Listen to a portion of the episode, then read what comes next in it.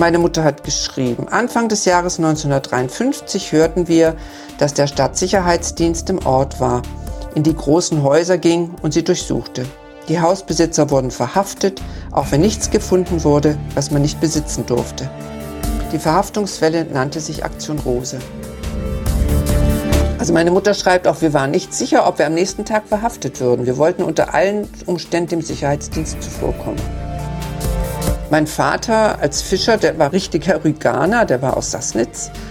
Also die Heimat einfach so zu verlassen, das war für die auch schlimm. Sie haben alles verloren. Alles, alles, alles, was sie besitzt. Staatsbürgerkunde. Ein Podcast über das Leben in der DDR. Von Martin Fischer. Folge 105 auf der Düne.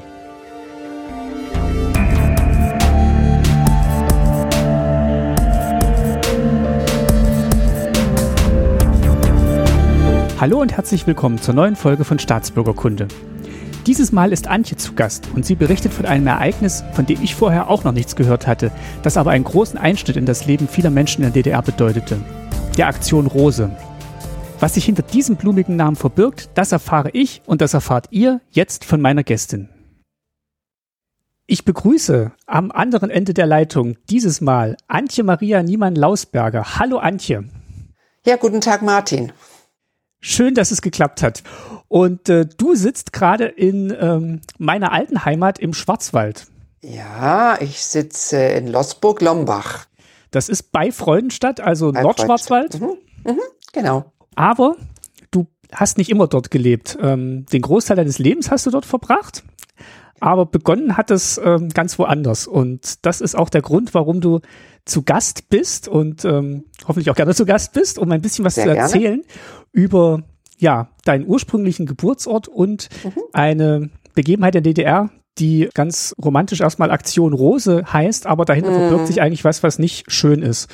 So und ist da werden wir heute drüber sprechen. Mhm. Dann fangen wir doch mal an. Erzähl doch mal, wo du herkommst und geboren wurdest und was du davon noch erinnerst, weil lange war es ja nicht, wo du da warst. Ja, ich bin 1950 in Sassnitz geboren. Meine Eltern lebten beide in Binz und hatten zusammen mit meiner Großmutter 1938 ein sogenanntes Fremdenheim gekauft als ja Lebensversicherung. Meine Großmutter war Schauspielerin, meine Mutter ähm, hatte nicht so richtig einen Beruf gelernt. Ja, und in dieses Haus bin ich dann 1950 gekommen. Ich bin dort übrigens auch getauft worden. Was man dazu sagen muss, wer es jetzt nicht kennt, diese zwei Orte, ja. die liegen beide auf Rügen, also der, so, ja, der Ostseeinsel. Und ähm, damals halt ähm, schon äh, ostdeutsches Gebiet natürlich immer noch und äh, ja. dann später auch natürlich DDR-Gebiet. Ja, zur Zeit meiner Geburt war es DDR, war es 1950 war es DDR, ja. Und ja. jetzt hast du gesagt, deine, deine, deine Großeltern hatten das Haus gekauft? Meine Großmutter, meine Großmutter Großeltern waren, gekauft. die waren getrennt. Und meine Großmutter hat das Haus 1938 gekauft und hat es dann, aber ich glaube 1940 meiner Mutter überschrieben. Hat aber mitgearbeitet. Und die hat es betrieben als, du hast gerade schon gesagt, als Fremdenunterkunft, ähm, ja. als, als Urlaubshaus quasi. Ja, das hieß damals, ähm, wurde damals benannt Fremdenpension für Sommergäste, denn die Saison war ja damals kurz, das waren nur so drei, vier Monate. Und ähm, ja, mitgearbeitet hat auch mein Vater übrigens und ab 1943 die Schwester meiner Mutter, meine Tante, die war in Berlin, ist dort ausgebombt worden und dann ist sie auf die Insel Rügen zurückgekehrt nach Binz. Und was hat deine, was hat deine Großmutter gemacht in den, in den Monaten, wenn jetzt, oder was habt ihr gemacht in den Monaten, wo jetzt nicht ähm, Tourismus da war? Was, was war da mit dem Haus? Ähm, ja, das, das war dann eigentlich leer. Mhm. Und ähm, als meine Mutter noch nicht verheiratet war und nicht uns, also ich hatte noch eine Schwester, die ist 1947 geboren. Und dann, also vor unserer Geburt und bevor meine Mutter verheiratet war, sind meine Großmutter und meine Tante und meine Mutter in eine Wohnung nach Hamburg gezogen. Und dann kam sie zu Beginn der Saison wieder. Ah, verstehe. Okay. Aber erst, das war lange vor, vor meiner Geburt. Das heißt, du erinnerst es tatsächlich dann auch nur die, ähm, die kurzen Jahre, wo du dann hauptsächlich im Sommer dann dort warst. Ja, also als wir geboren wurden, meine Schwester und ich, ist meine Mutter natürlich nicht mehr nach Hamburg gegangen. Mhm. Das war also vor unserer Geburt. Und dann bist du dort ähm, aufgewachsen sozusagen und hast deine, deine ersten Lebensjahre ja. äh, direkt an der See verbracht. Direkt. Ich habe am Binzerstrand laufen gelernt und meine Schwester auch. Wobei die Zeit, die ich in Binz verbracht habe, ja nur drei Jahre betrug. Genau. Fast, denn, ja. Genau, denn ich habe ich hab's ja auch als Datum stehen, weil 1953 ist eben dann das geschehen, was äh, mhm. euch veranlasst hat, da, da wegzugehen. Du hast jetzt, also du hast es gerade schon gesagt, du hast noch Erinnerungen dran, ähm, wie du da am Strand äh, laufen gelernt hast, oder ist dir zumindest vielleicht gesagt worden, dass du das es ist, glaube, ist es mir gesagt worden. Ja. Mit, mit knapp drei, denke ich, ist die Erinnerung nicht mehr so groß. Das heißt, du hast jetzt gar keine so, so Bilder vor Augen, wie es denn, wie es denn so war, ähm, oder hat man da noch so, so, so ein paar Kindheitseindrücke, woran man sich so ganz dunkel erinnert? Ja, also die Kindheitseindrücke werden unterstützt von vielen Bildern, die mhm. es von uns gibt. Also meine Mutter oder mein Vater haben uns eifrig fotografiert am Strand und beim Bogenbauen und im Strandkorb. Also da haben wir ganze Alben und ähm, meine persönliche Erinnerung ist nur irgendwie an ein rot gestrichenes Zimmer und einem gluckernden Waschbecken, was mir Angst einflößte. Also mehr Erinnerung habe ich nicht wirklich. Gut, dann äh, kennst du vieles natürlich aus den Erzählungen deiner, deiner Eltern, deiner Großmutter. Ja. ja. Und, äh, und die, meiner Schwester. Und deiner Schwester. Ich meine, die kann sich, die war ja, ist ja drei Jahre älter. Ich denke, die kann sich ein bisschen mehr erinnern. Und die haben dir dann auch berichtet, was dann äh, geschehen ist, als du drei warst. Also im, im Frühjahr, beziehungsweise im Winter noch 1953, also im, im Februar ist jetzt genau die Zeit, um die wir uns jetzt mal ja. so ein bisschen kümmern wollen. Mhm. Da habt ihr oder hat deine Großmutter ähm, ja unerwartet Besuch bekommen in diesem Haus auf der Düne, wie es ja dann hieß. Ja, man muss sagen, dass meine Mutter und Tante ja das Haus 1938 gekauft haben. Mhm. Und das mit den Sommergästen war schwierig, denn dann kam der Krieg und dann wurde das Haus belegt mit der Luftwaffe von der Kinderlandverschickung. Also doch während dem Krieg. Ja, dann auch wurde die Jugendmusikschule aus Stettin in dem Haus eingewiesen. Ja, und dann kamen die Russen und dann sind die von der Jugendmusikschule mit dem Brot unter Arm weggegangen und haben ihre Uniform übrigens in der Düne vergraben, weil sie nicht in Uniform da sein wollten. Ähm, ja, dann kamen die, dann kamen Ostflüchtlinge aus Ostpreußen und viele blieben dann auch auf Dauer dort. Also sie haben nie wirklich so die lustigen Sommergäste gehabt. Sie hatten immer okay. Einweisungen. Und dann während der DDR-Zeit kamen Arbeiter aus Aue, aus dem Bergwerk, Uranbergwerk. Und die mussten sie aufnehmen, je zu drei wöchentlichen Erholungen. Äh, ich sage das deshalb äh, so, weil ja auch in den Berichten oft steht, dass diese Pensions- und Fremdenheimbesitzer Verschwender waren und Sachen gehortet haben und sowas. Sachen, also. Schieber und also das waren die, die in Binz waren, zum, also ein großer Teil sicher nicht. Genau, ich habe das heute auch nochmal nachgelesen. Ähm, ja. ähm, das greift jetzt schon ein bisschen vor, aber ja. äh, in diesen Berichten, von denen wir sprechen, die dann die, die SED bzw. die Stasi dann angelegt hat, ja. ähm, im Zuge dieser Aktion Rose, da wurden dann eben diesen ganzen und nicht nur euch, sondern vielen ähm, Hotel- und Pensionsbesitzern eben diese Sachen mhm. vorgeworfen. Mit einem ganz speziellen Grund, auf den wir gleich noch gleich noch kommen mhm. werden. Aber ich habe das eben heute auch nochmal nachgelesen in, in einem Artikel, wo dann eben auch gesagt wurde oder geschrieben wurde, dass ja, gerade zur, zur Verköstigung beziehungsweise zur Verpflegung der, der Menschen, die dann halt da untergebracht waren, man natürlich Sachen im Haus haben musste und ähm, ja, so Vorräte haben musste. Ja. Ja, und äh, 1953, dann Anfang des Jahres, ich glaube, das war Februar mhm. 53, da wussten ja einige schon, dass in den Ostseeorten, das war Rügen, Usedom, Warnemühne und Kühlungsborn vor allen Dingen, dass da der Staatssicherheitsdienst im Ort war und durch die großen Häuser ging und sie durchsuchte. Mit welchem Ziel? Also was, was wollten die? Ja, finden? das Ziel war die Enteignung. Ja, die, das Ziel war ganz klar. Das gibt auch, hat der NDR auch nochmal geschrieben, diese Häuser sollten in die volkswirtschaftliche Strukturen der DDR überführt werden. Das war das Ziel. Die wollten diese Pensionen für ihre, die FDGB für ihre Arbeiter. Für eigene Feriengäste quasi, also für, für gewerkschaftliche. Ja, ja. Glaubst du oder, oder wisst ihr, ob das ob das der wichtigste Grund war oder ging es parallel auch darum, quasi so eigenwirtschaftliche Aktivitäten da gleich mit zu unterbinden. Also man hätte die natürlich auch ja gegen Geld dort einquartieren können, bei den bestehenden Besitzverhältnissen. Ja. Ja, das weiß ich. Also ich denke, meine, meine äh, Mutter und äh, meine Großmutter, die mussten ja schon diese Arbeiter aus der Aue mhm. aufnehmen, ne? Aus dem, der wurden sehr gezwungen aus dem Uranbergwerk. Aber den war das halt Und ich denke, es war ihnen ein Dorn im Auge und sie wollten die ganzen Häuser haben. Hm? Jetzt hast du gerade schon gesagt, und da haben sie jetzt eben auch Vorwände gesucht, mit denen man halt diese ja, Häuser enteignen ja. konnte. Also ja. berichte doch mal, was dann, was dann so vorgeworfen und vorgebracht wurde. Ja, ich könnte, also meine, ich habe meine Mutter irgendwann gebeten, dass sie das alles mal aufschreibt. Mhm. Und das hat sie gemacht. Kann ich da so ein Stückchen was vorlesen? Ja. Sehr, sehr gern. Also, meine Mutter hat geschrieben, Anfang des Jahres 1953 hörten wir, dass der Stadtsicherheitsdienst im Ort war, in die großen Häuser ging und sie durchsuchte. Die Hausbesitzer wurden verhaftet, auch wenn nichts gefunden wurde, was man nicht besitzen durfte. Die Verhaftungswelle nannte sich Aktion Rose. Behandelt wurde man unter aller Würde, es war reine Willkür.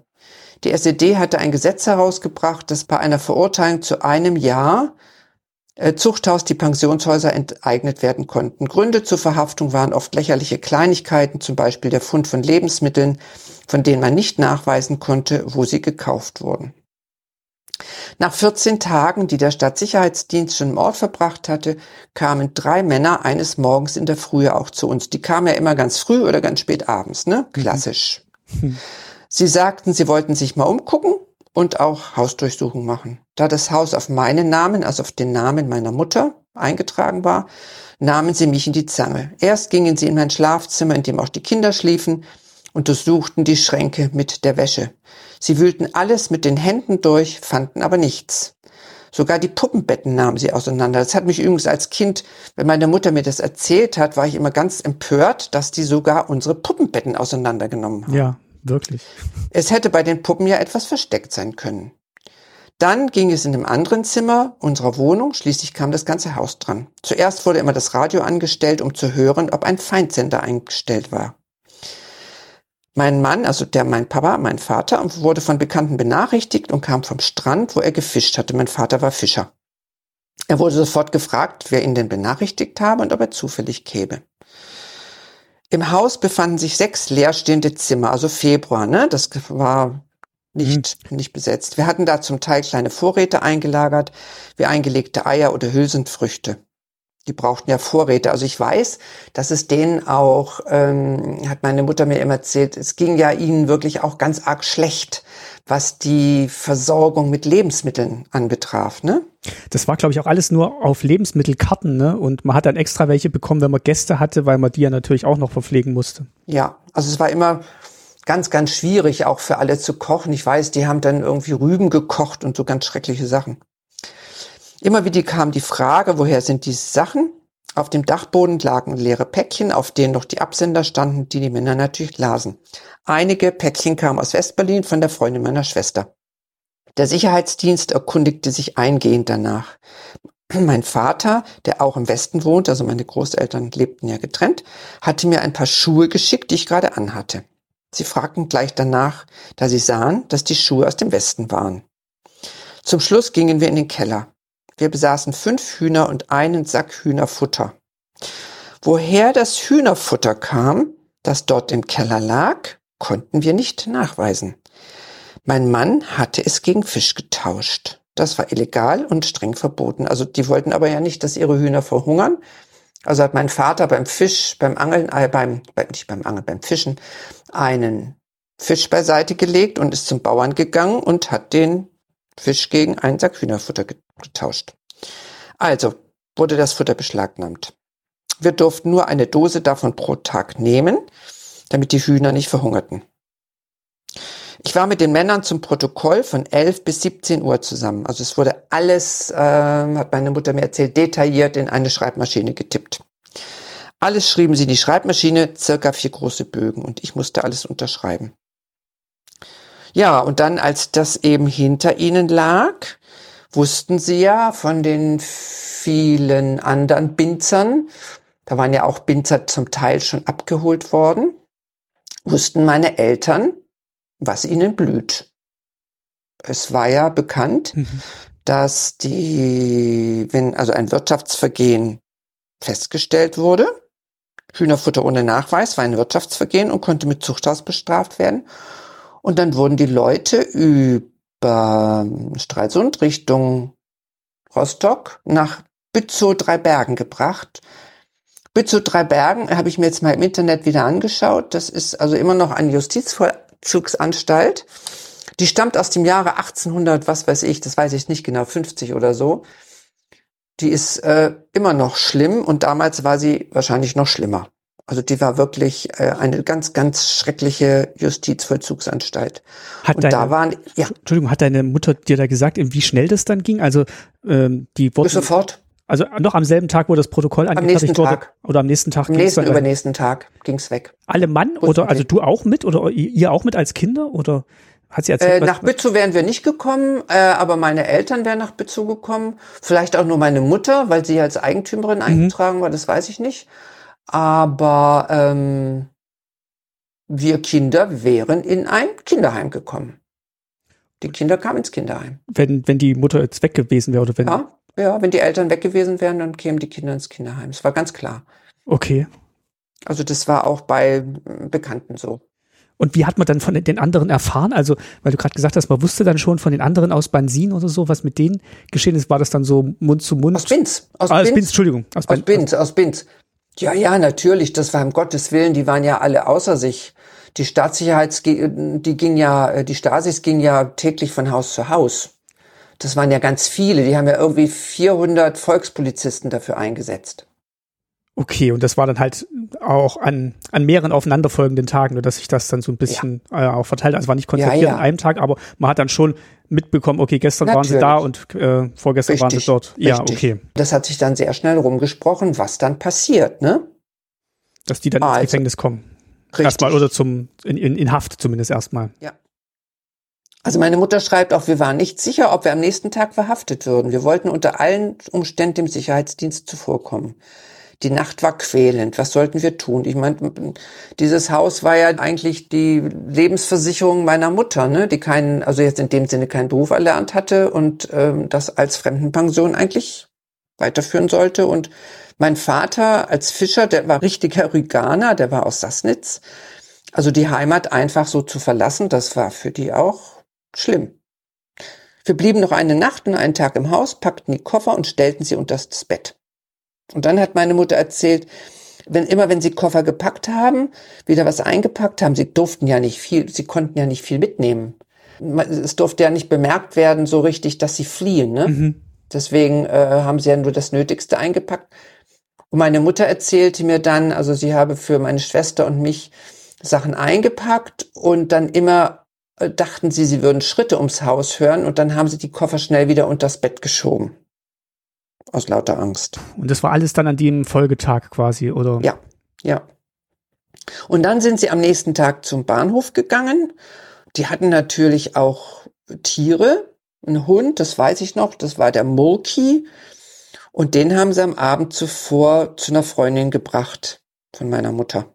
Und dann sind sie zum Bahnhof in Binz gegangen und mhm. haben Fahrkarten nach Halle gelöst um zu dokumentieren, dass wir in der Anführungsstriche Zone blieben.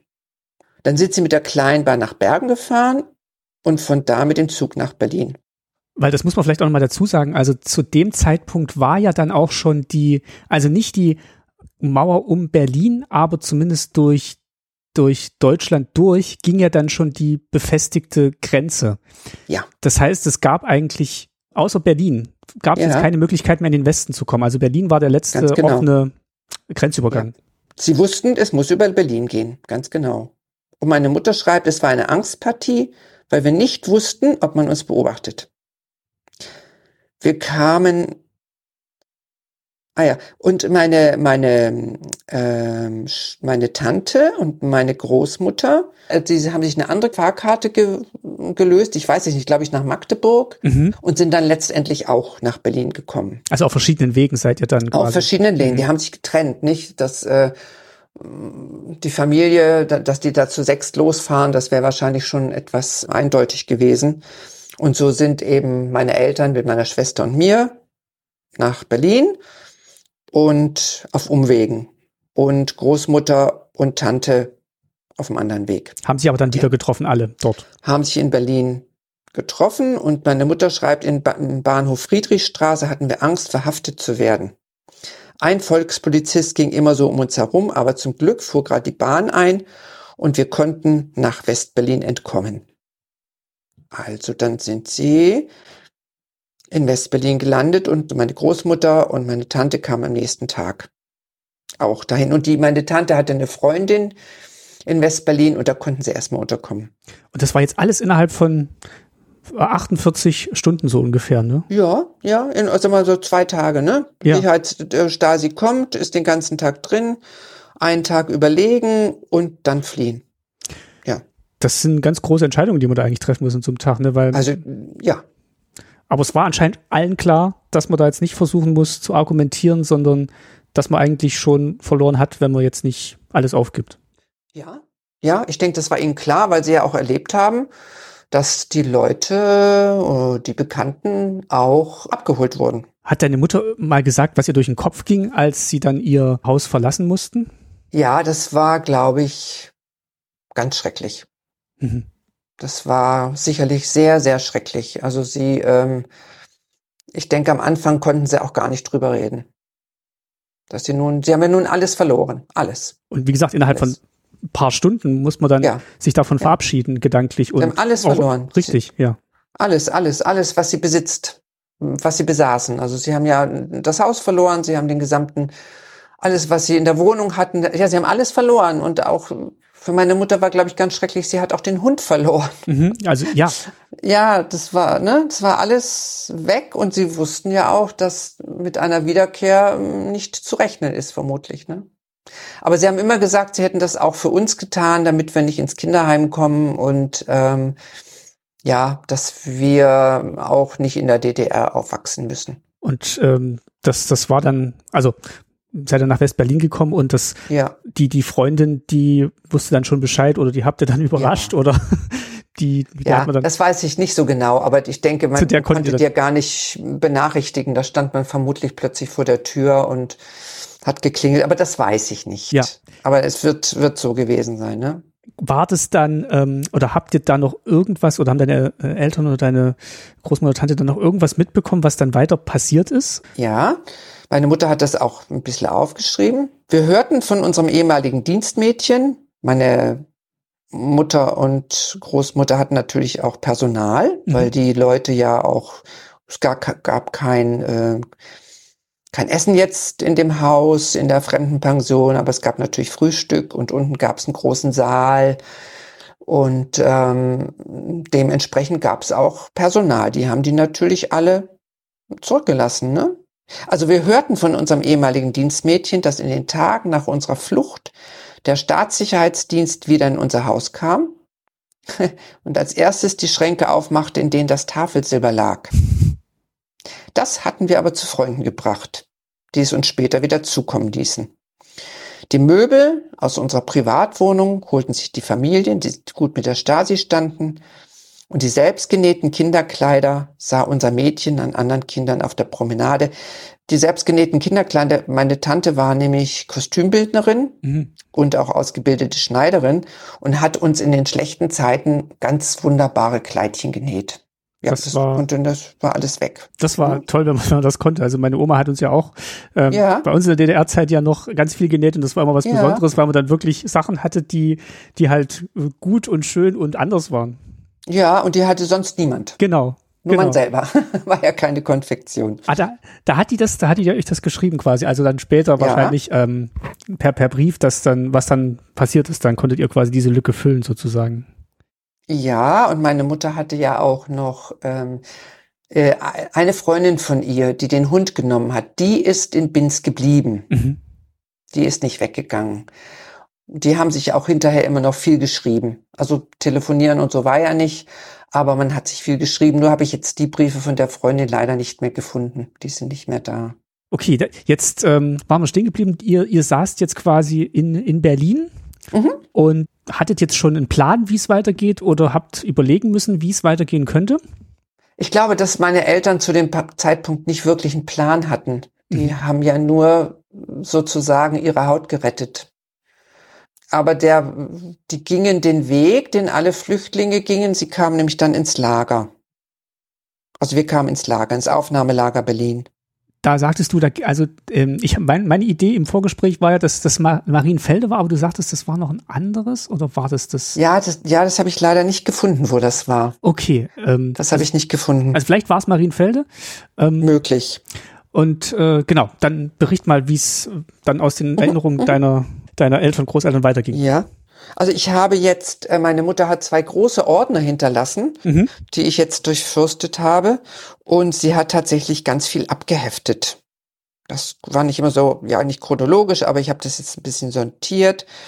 Also wir sind am 28. Februar 53 kamen wir in Berlin an, waren wohl ein, zwei Tage bei der Freundin und kamen dann ins Aufnahmelager Berlin da weiß ich nur, dass sowohl meine Schwester und ich sämtliche Kinderkrankheiten durchgemacht haben und ständig auf irgendwelchen Isolierstationen waren.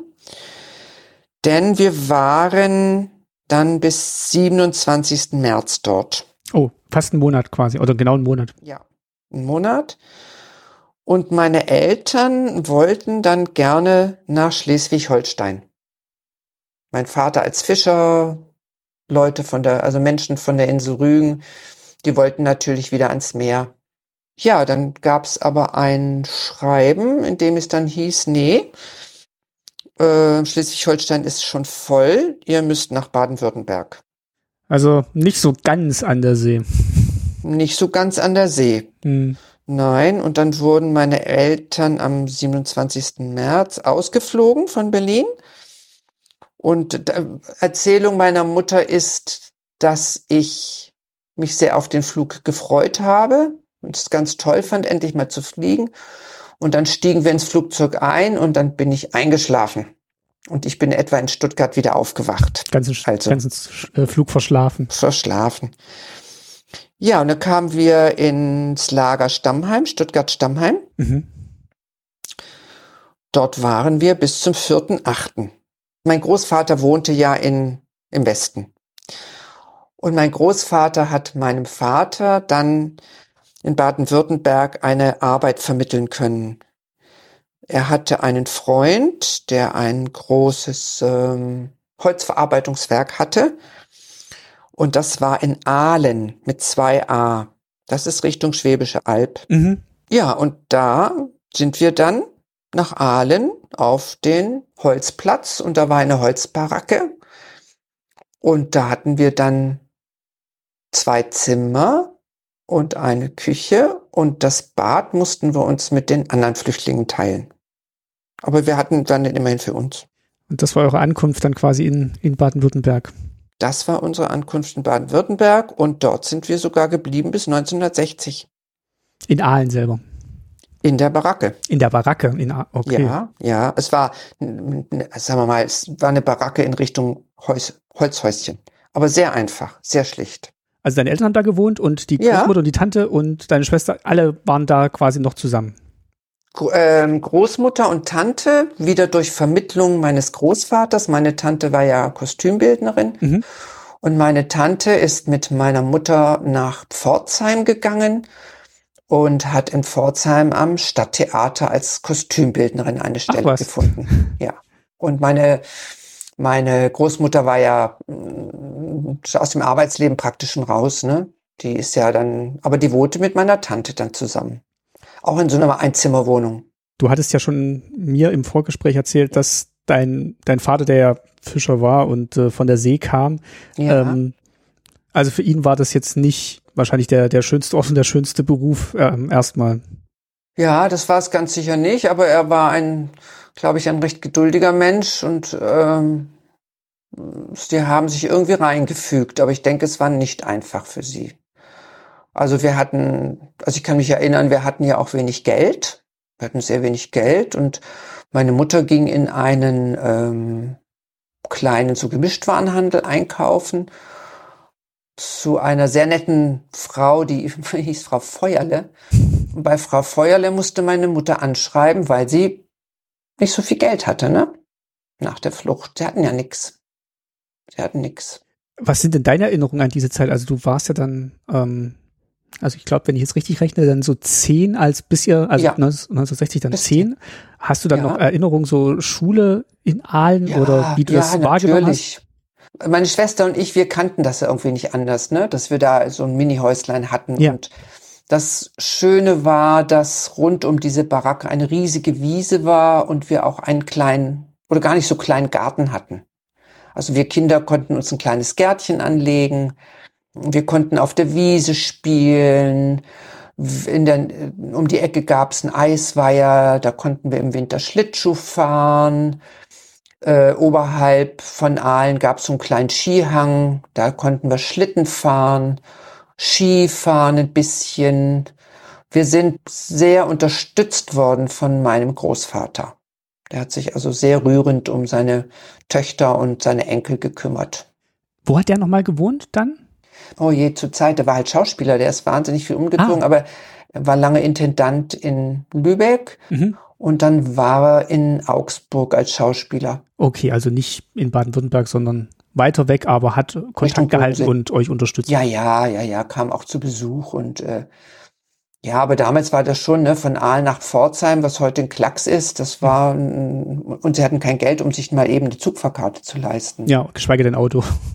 Ja, meine Tante hatte dann ein Auto. Ah ja, ein, okay. Gogo, ein Gogomobil, ein winziges. Ja, und das, und äh, meine Mutter, die so äh, sehr, sehr litt, dass ihr Hund nicht mehr da ist. Das war der Murki und das war ein Cocker Spaniel. Deswegen waren wir noch nicht, ich war fünf Jahre alt. Oh, da waren wir schon zwei Jahre in Aalen. Da hat meine Mutter sich einen Cocker Spaniel aus einer Zucht bestellt. Und der kam dann auch zu uns und ja, der Tobi war dann heiß geliebt. Aber äh, was meine Mutter auch dann sehr berührt hat, dass es dann hieß, äh, ja, ja, die Flüchtlinge, die kaufen sich einen echten Hund, ne? Die kaufen sich einen Rassehund. Ja. So, also mh, ja, und es war auch für meine Mutter und Tante so als Flüchtling nicht immer ganz leicht in Baden-Württemberg. Das ist interessant zu sehen, wie dann halt dieser Neid auf jemanden, dem es eigentlich dann schlechter geht als einem selber, Ja. dann immer noch so groß ist. Dann doch. Ja, ja. Und äh, ich meine, die Baden-Württemberger waren ja, die wussten ja nix von der Aktion Rose. Mhm. Äh, die wussten überhaupt nichts wirklich von der DDR oder von der Ostsee. Ich meine, früher, wenn ich früher gesagt habe, ich mit, bin in Sassnitz geboren, bis zur Wende haben alle Leute gesagt, hä, wo ist das denn? Wenn ich jetzt sage, also ich bin in Sassnitz, ach, auf der Insel Rügen, da waren wir auch schon. Oh, ja. Naja, aber es gab auf den Ämtern durchaus Menschen, die sich nicht vorstellen konnten, was da passiert ist. Also ich weiß, dass meine Tante auch mal angesprochen wurde auf irgendeinem Amt, wo sie sich eine Hilfe abgeholt hat, die äh, in Pforzheim, wo die Angestellte in Kittelschürze damals übrigens noch dann zu meiner Tante gesagt hat, was wollen Sie hier eigentlich? Sie hatten doch da oben ein Haus. Ja. Ja, also ja, aber ich denke, das äh, Verhalten gegenüber Flüchtlingen ist immer so oder häufig so. Ja, so. das, das kam jetzt auch gerade in den Sinn, dass das ja, diese gleichen Mechanismen sind, dass man, ja, dass die am besten in, dass Flüchtling immer jemand sein muss, der in Lumpen gehüllt und barfuß Also, ja, irgendwo ankommen genau. muss und möglichst nichts Genau. besitzen darf, damit er ja, der Mildtätigkeit würdig ist. ja, ja. Und so war das auch ein bisschen, ja. Ich meine, ich habe mich da in Aalen sehr wohl gefühlt. Ich bin dort ja doch eingeschult worden. Mein einziges Manko war, ich bin ja nun aufgewachsen, äh, umgeben von lauter Menschen, die eben auf der Insel Rügen oder ja, meine Mutter in Göttingen auch zum Teil aufgewachsen sind und kein Dialekt sprachen. Ja, Und Aalen ist ja nun wirklich ähm, schon Alp. ne, Richtung Alp. Die haben einen heftigen Dialekt. Ja. Da wurde man auch als Kind oft doch angesehen, äh, die spricht nicht wie wir, die ist hochnäsig. Hm. Das gab's schon. Gab es mal so einen Moment, wo deine Eltern gesagt haben, so, wir müssen dir mal übrigens erzählen, wir sind jetzt nicht hier gebürtig aus Aalen? Also ich glaube, das hat uns von, von klein, also von, immer begleitet, ja. dass wir von der Insel Rügen sind. Weil meine Eltern begeisterte, also vor allen Dingen mein Vater begeisterter Rüganer war. Ja, da, da haben sie uns viel drüber erzählt, auch von der Insel Rügen. Und sie hatten ja auch viele Freunde, die geflüchtet sind. Also meine Patentante ist geflüchtet, eine Freundin ist geflüchtet, der Friseur meiner Mutter ist geflüchtet, alle im Rahmen der Aktion Rose, ne? Die, die eine Freundin, die hatte, der Vater hat ein Fuhrunternehmen in Binz, der eine war halt Friseur. Das muss man vielleicht auch dazu sagen, dass diese Aktion Rose jetzt nicht allein nur Hotel- oder Pensionsbesitzer getroffen hat, sondern Richtig. ganz viele Wirtschaftsunternehmen eigentlich, die erstmal gar nichts mit Unterbringung zu tun hatten. Ja, also ich habe mal so ein paar Zahlen. Äh, es waren wohl 440 Hotels, Pensionen und Restaurants. Die wurden dann in das Volkseigentum überführt. Und die Besitzer wurden enteignet und 447 wurden festgenommen.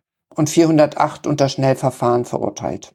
Ich weiß nicht, ob du diesen Artikel auch gelesen hast, ob wir jetzt denselben gelesen hatten, aber da war auch bei meinem ähm, von, von einem Partyrede, wo dann ähm, er und sie quasi in Haft kamen und danach, nach diesen drei Jahren, glaube ich, auch wirklich gebrochen da wieder rausgekommen sind, weil das ja. so schlimm war und er dann ja. quasi als ehemaliger ja, Hotelleiter dann an so einem Imbissstand arbeiten musste. Ja. Also ein Schicksal, das mich immer sehr, sehr berührt hat und wo ich also immer ziemlich fassungslos war, das ist die Geschichte von Adalbert Bella Kaba Klein. Dieser Mann war gebürtiger Ungar jüdischen Glaubens und hat das Hotel 19, also das das, äh, das Kurhaus in Binz mhm. 1923 mit drei Verwandten zusammen gekauft und hat das Haus geführt. Und 1938 wurden sie enteignet. Hitler, ne? Juden, Weil jüdischen Hitler. Glaubens. Und dann ist dieser Mann nach, ich glaube, nach Ungarn zurückgegangen. Es gibt übrigens einen großen Bericht auch über ihn auf Wikipedia, glaube ich. Den verlinken Und ja. Er ist dann zurückgekommen nach Binz und also nach dem Krieg. Jahreszahl weiß ich leider nicht.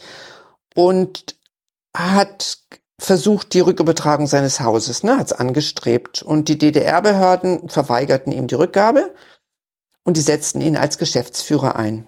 Und 1953 bei der Aktion Rose ist er festgenommen worden und wieder sozusagen enteignet. Obwohl er nur, nur in Anführungszeichen Geschäftsführer war. Ja. Also da war ich sprachlos. Das kann einem Menschen doch nicht passieren, dass er zweimal festgenommen wird und zweimal wird ihm alles weggenommen. Einmal von dem Regime und einmal von dem Regime. Also das. Ähm, furchtbar. Das ist furchtbar. Er hat übrigens ähm, vor dem Kurhaus gibt's Stolpersteine. Okay die also sein. Und davon hat meine Mutter mir immer erzählt, weil sie auch fassungslos war, dass man einen Menschen zweimal ihm alles wegnimmt, ne? Und den Namen habe ich mir immer gemerkt. Und äh, früher wusste man wenig über ihn und jetzt gibt's aber mehr Literatur auch. Adalbert Bella Kava Klein. Jetzt hast du gerade erzählt, ähm, ihr seid ähm, oder deine Eltern haben dann auch Kontakt gehalten mit, ja. mit anderen. Ähm, das fand ich auch ganz spannend, wo, wo, du mir das erzählt hast. Vielleicht kannst du da noch ein bisschen drüber berichten, was das für, eine, für ein Kreis war und wie da dieser Kontakt, das Kontakthalten aussah. Ja, das Kontakthalten ging damals natürlich über Postkarten und Briefe.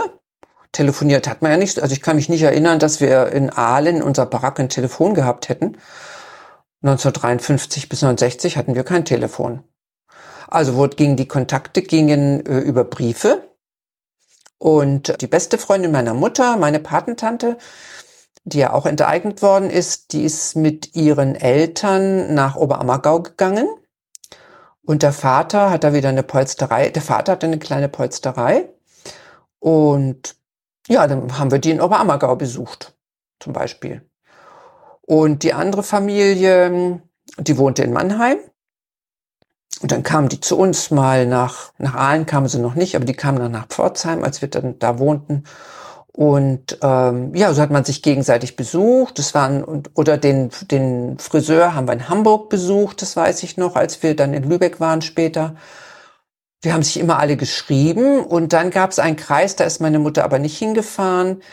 Und da waren noch mehr Leute dabei, die haben sich wohl regelmäßig in Timmendorfer Strand getroffen, wer da irgendwo wohnte. Also die haben sehr zusammengehalten. War da die Hoffnung bei diesen Treffen irgendwann kommen wir dahin zurück. Also vielleicht noch nicht mal irgendwann besitzen wir unsere Häuser wieder, sondern irgendwann können wir sie zumindest mal wieder sehen oder wieder mal zurück nach Rügen. War das in irgendeiner Form ein, ein realistischer Traum?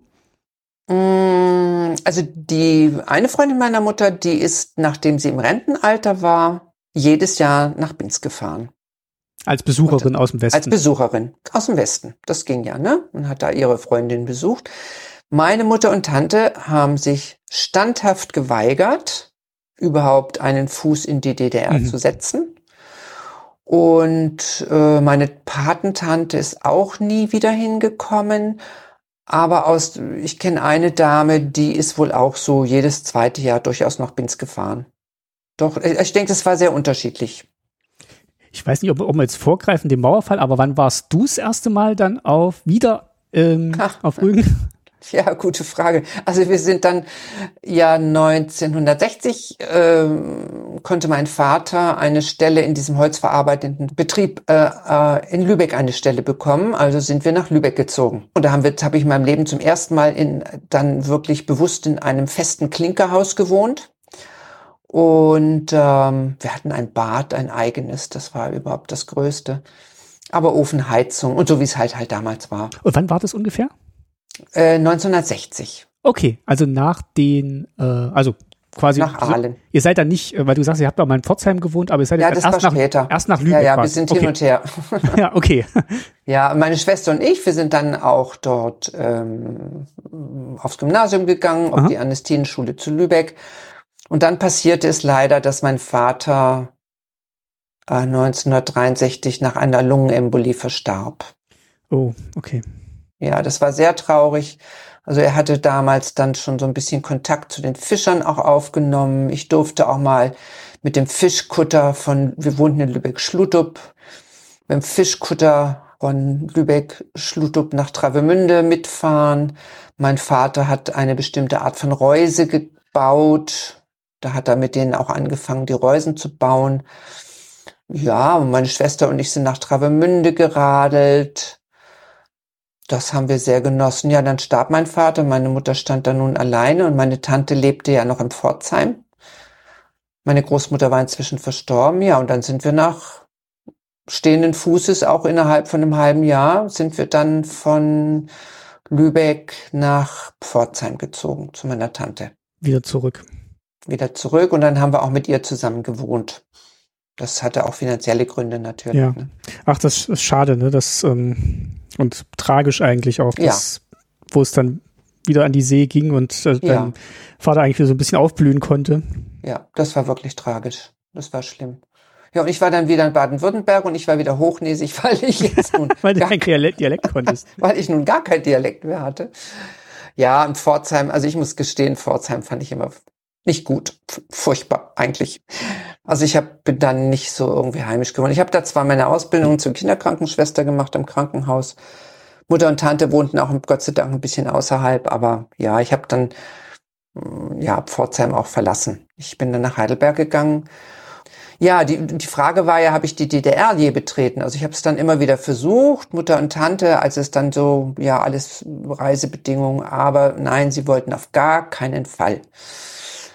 Und, und, du hast nicht äh, so eine Phase gehabt, so ähm, als äh, rebellisches junges Mädchen oder Frau, dass du gesagt hast, ich gucke jetzt mal, wo wir eigentlich herkommen und äh, ich reise jetzt mal äh, alleine nach, nach. Ja, hätte ich schon Lust gehabt, aber ich glaube, das haben sie, hätten sie mir verübelt. Okay. Achso, und Lübeck-Schlutup waren wir natürlich ganz nah an der Mauer. Mhm, ja. Liegt ja direkt, ne? Und es wurde ja auch von unserer Seite aus grundsätzlich unsere Laternengänge von der Schule aus gingen entlang der Mauer. Und wir sind auch mit den Rädern immer dahin gefahren und waren immer fassungslos, dass es nicht weitergeht. Und ich weiß noch, da stand ein Schild Wismar 30 Kilometer. Und ich fand es so traurig, dass man nie nach Wismar fahren konnte. Ja, also wir sind, meine Schwester und ich sind oft an den Priwall gefahren, an den Strand, weil der, da musste man nichts bezahlen, der war frei. Und dann konnte man nur bis zu einer bestimmten Stelle und dann kam die Grenze, ne?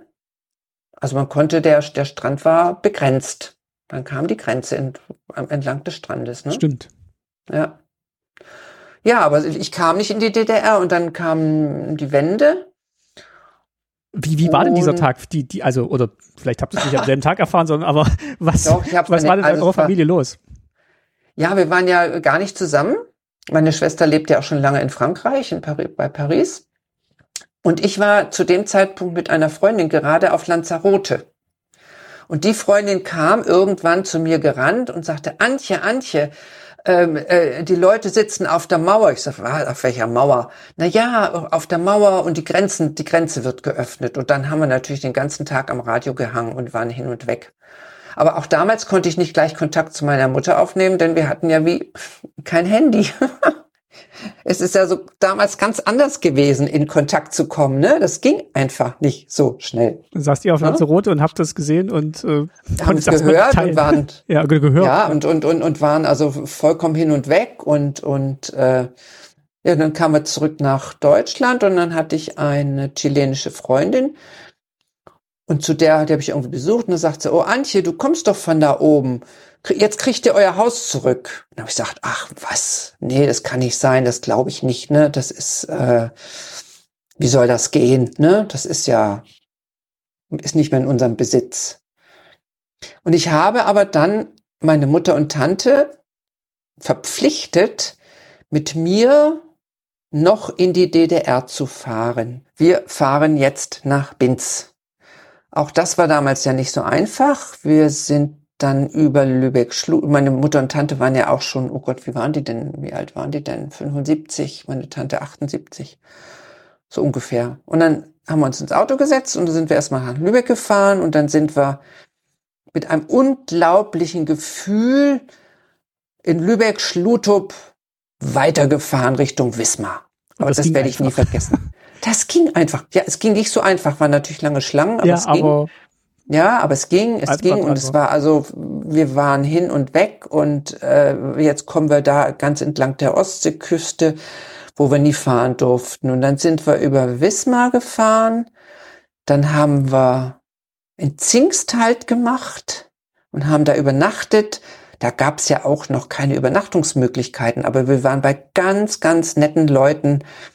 Die haben uns, glaube ich, das Zimmer der Großmutter abgetreten oder irgend sowas und haben bei denen übernachtet in Zingst auf dem Dars.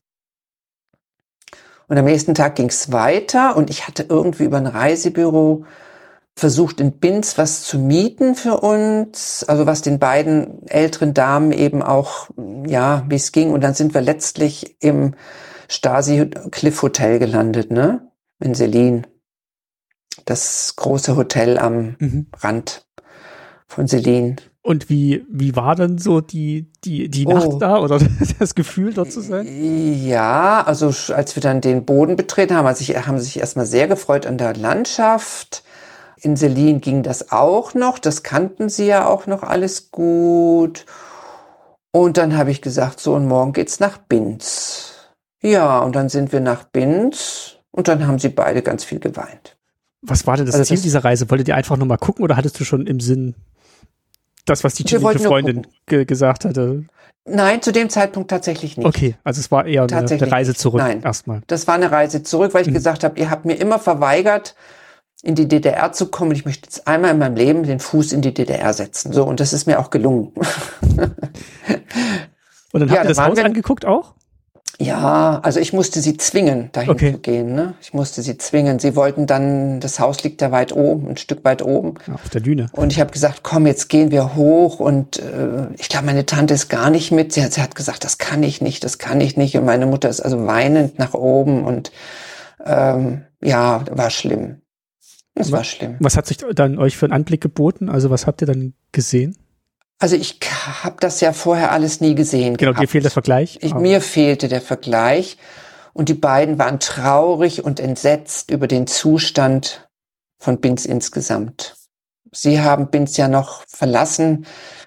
Ich denke, da war es noch einigermaßen gut. Da waren auch schon die Kriegsjahre drüber hinweggegangen, aber es war einigermaßen noch okay. Und da war ja nun ganz viel wirklich, ja, in schlimmem Zustand. Die Balkone verrottet, nichts gestrichen. Ja, es gibt immer, man erinnert sich dann ja auch irgendwie nicht mehr so richtig. Aber ich habe ein paar Aufnahmen gemacht und äh, von den Häusern und da gibt's ja den Herrn Grünke auch in Binz, der ganz viel dokumentiert hat, der Fotograf. Es ist schon beeindruckend, wie runtergewirtschaftet es war. Sehr. Und euer Haus war dann was zu dem Zeitpunkt oder wie, wie war das dann gerade belegt? Ja, das haben wir natürlich erst so ein bisschen hinterher erfahren. Das Haus war nach unserer Flucht wohl, ähm, das war mal ein Hort, dann war mal ein Arzt drin und irgendwann wurden aber die ganzen oberen Zimmer in kleine vollkommen unkoordiniert Wohnungen. Also es war dann fest vermietet. Und die ganze große untere Etage mit dem Saal und den Räumen, da war seit 1969 ein Kindergarten drin. Mhm. Ein großer Kindergarten. Das haben wir aber irgendwie erst, äh, als wir uns um das Haus bemüht haben. Das heißt, das habt ihr dann tatsächlich gemacht. Also ihr seid jetzt erstmal wieder zurückgefahren nach diesem Ausflug? Ja, wir haben uns die Insel angeguckt. Okay. Wir sind dann all die Orte gefahren, die sie kannten und ja, und es war auch gut so, dass wir dahin gefahren ja, sind. So klingt War ja. zwischenzeitlich sehr traurig, aber es war, war gut so. Ich glaube, wir waren eine Woche unterwegs. Ja, und dann kam er nach Hause und dann gab's eine Interessengemeinschaft der Aktion Rose enteigneten. Und da fing es so an, dass es hieß, naja, man kann sich, es kann sein, dass man das Haus zurückbekommt, aber das war alles noch sehr vage. Das war alles noch sehr vage. Also das, meine Mutter hat sich dann drum gekümmert. Das war dann 1990, 91 dann, also relativ schnell, ne? Dann aber auch. Ja, sie hat den Antrag im April 1990 gestellt. Auf Rückübertragung des Hauses. Okay. Dann gibt's ganz viel Korrespondenz, also das sind, ist ein ganzer Ordner voll. Denn dieser Prozess hat sich über vier Jahre hingezogen. Also es hat vom An von Antragstellung bis Rückgabe des Hauses im Juni 94 sind vier Jahre vergangen. Das klingt jetzt ganz schön lang, aber ich habe jetzt auch beim Lesen gedacht, ähm, wo ja. ich über einen Artikel gelesen habe, im Vergleich zu manch anderen Prozessen, die dann ja. geführt werden, erschien es mir doch vergleichsweise schnell und auch zielführend. Ich weiß nicht, gab es da Gab es da Rückschläge? War es dann einfach, war es dann auch kräftezehrend ähm, für euch oder hat es einfach nur lange gedauert? Mm, also für meine Mutter war es sehr kräftezehrend. Okay. Sie war dann, ja, sie war dann einfach schon älter und für sie war die ganze Angelegenheit sehr kräftezehrend. Also, und das war dann auch der Grund. Und sie war auch überwältigt von diesem entsetzlich vielen Papierkram. Ja. Also sie musste dann, sie musste dann auch Sachen ausfüllen und und äh, ja. Ich habe sowas gelesen. Haben Sie noch Hausrat in dem Haus? Dass Sie damit, ja, aber solche nicht. Fragen stellen. Ja, ne? Aber ja. solche Fragen wurden einem gestellt. Ja. Also sie sah sich vollkommen überfordert und dann fing das ja auch schon an, dass wir ja, sagen wir mal, so ein bisschen belästigt wurden. Wir sollen doch das Haus dem und dem verkaufen und dem und dem verkaufen. Die, die standen dann schon in den Löchern und scharten mit den Hufen. Ne? Von, von dort, von, von Rügen oder andere? Ja, von Käufer? Rügen. Also da waren schon ein paar Leute, hatten sich ja schon etabliert, denke ich, so auf Rügen, ne? Mhm. auch gerade in Binz. Und ähm, ja, ein Brief hieß, uns ist zu Ohren gekommen, dass sie ihr Haus verkaufen. Mhm.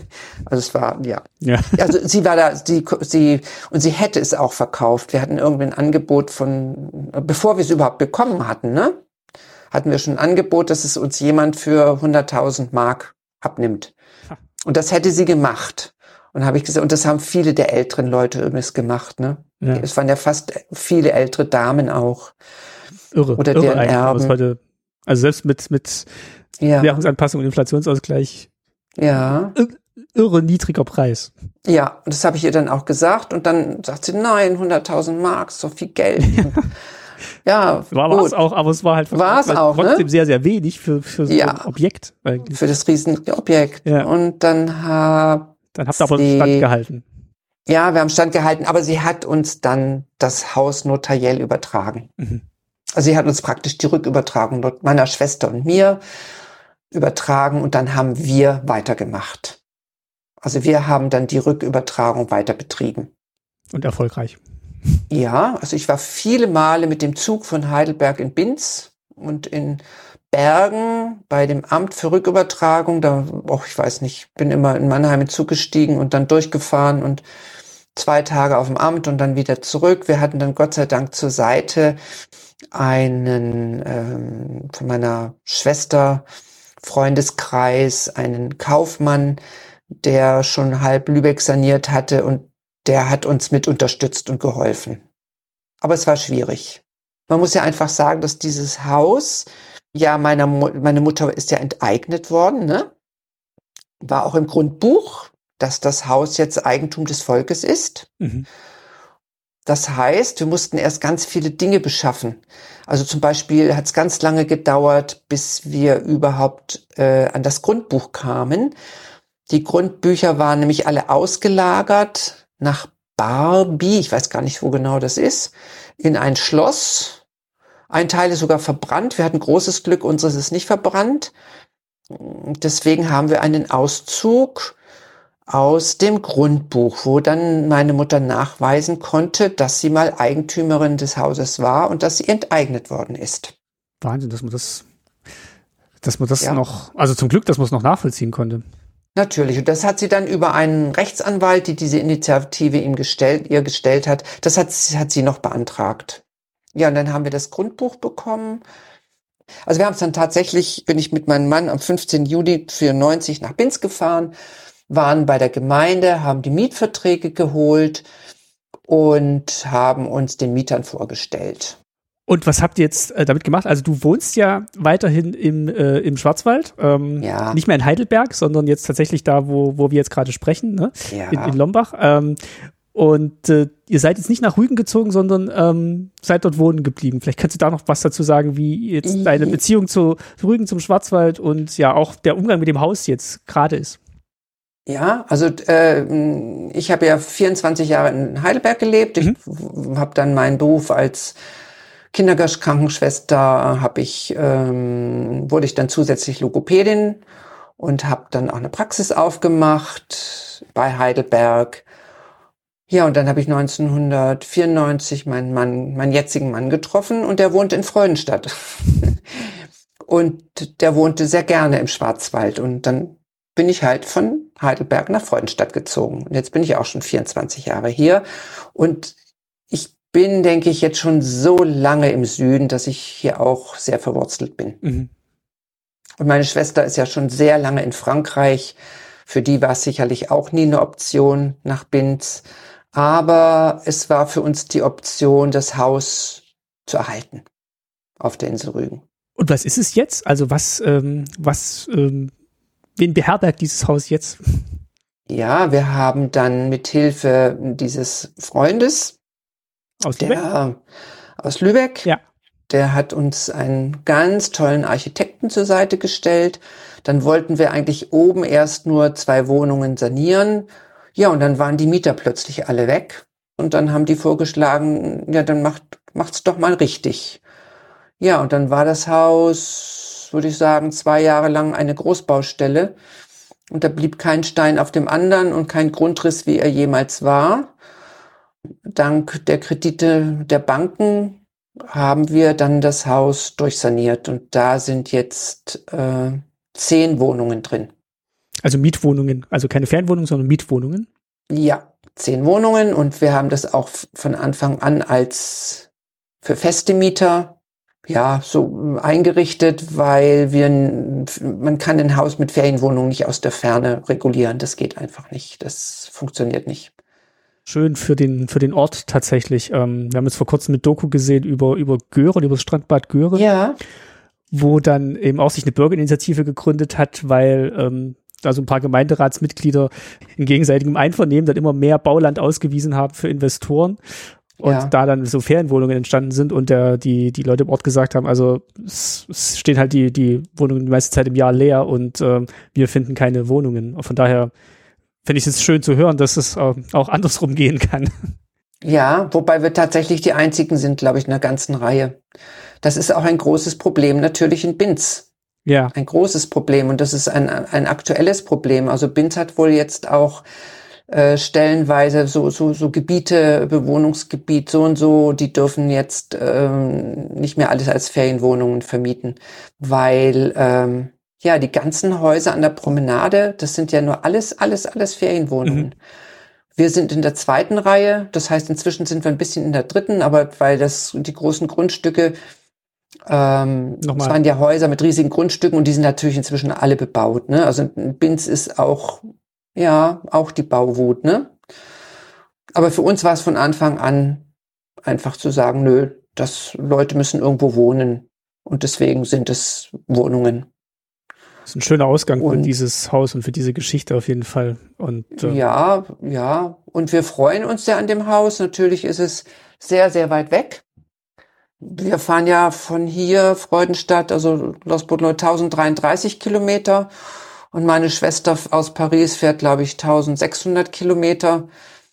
Wir sind einmal im Jahr da. Früher waren wir schon mal öfter da. Aber ja, Vielleicht sind wir auch mal wieder irgendwann öfter hier, äh, dort. Und meine Schwester war früher, die war Lehrerin, die hat mehr Zeit in dem Haus verbracht als ich. Du hast mir auch Fotos geschickt, also es sieht ja. erstmal ganz toll aus.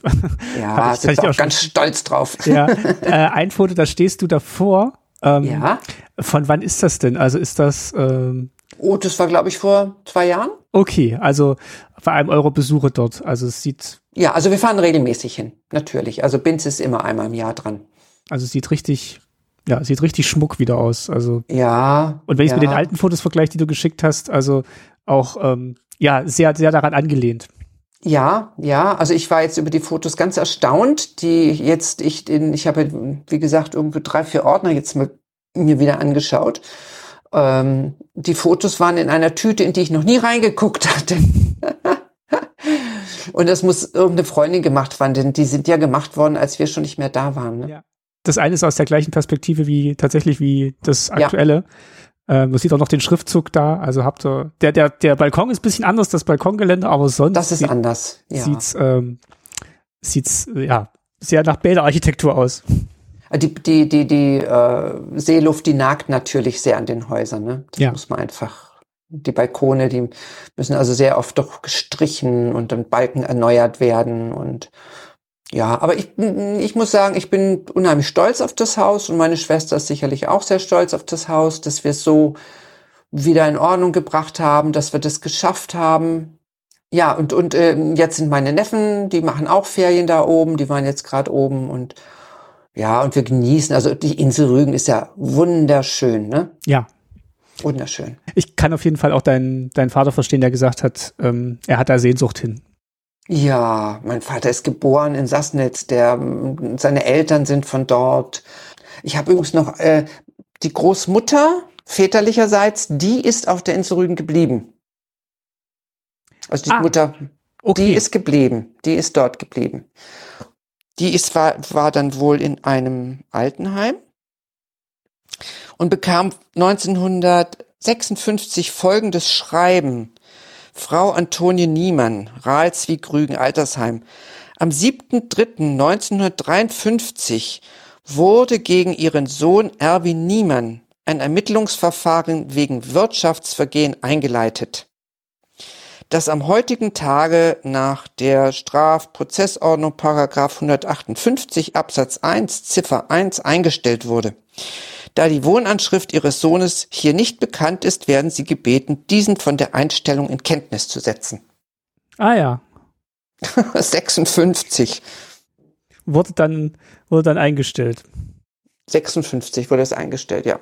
Aber also ich weiß, dass, dass meine Eltern auch immer Angst hatten, in die DDR zu fahren, weil sie gedacht haben, sie immer gesagt ah, haben, ja. sie wissen ja nicht, ähm, ja, was da los war. Aber das Haus wurde trotzdem, also es blieb beschlagnahmt, ne? obwohl das Verfahren eingestellt wurde, ist auch interessant. Ja, ja, das war enteignet. Das war enteignet, das hat keiner zurückgekriegt. Und das Schöne ist übrigens, was unser Haus anbetrifft, dass sowohl meine Tante als auch meine Mutter noch in dem durchsanierten Haus mindestens drei, vier Mal mit uns Urlaub machen konnten. Ah ja, toll. Also das, ja, also, also dass das dann nicht dieser dieser eine, dass nicht bei diesem einen Besuch blieb, wo alles ganz traurig war, sondern dass dann auch noch schöne Richtig. Erinnerungen dann dran Ja, ja, ja.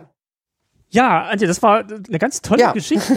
Also, also ich hatte davor auch noch nie von dieser Aktion Rose gehört und habe mich da jetzt ja, wie gesagt, auch ein bisschen eingelesen und äh, dass, dass ihr das jetzt auch nochmal so aus einer oder du aus einer persönlichen Sicht nochmal erzählen konntest, war, war sehr, sehr wertvoll, fand ich.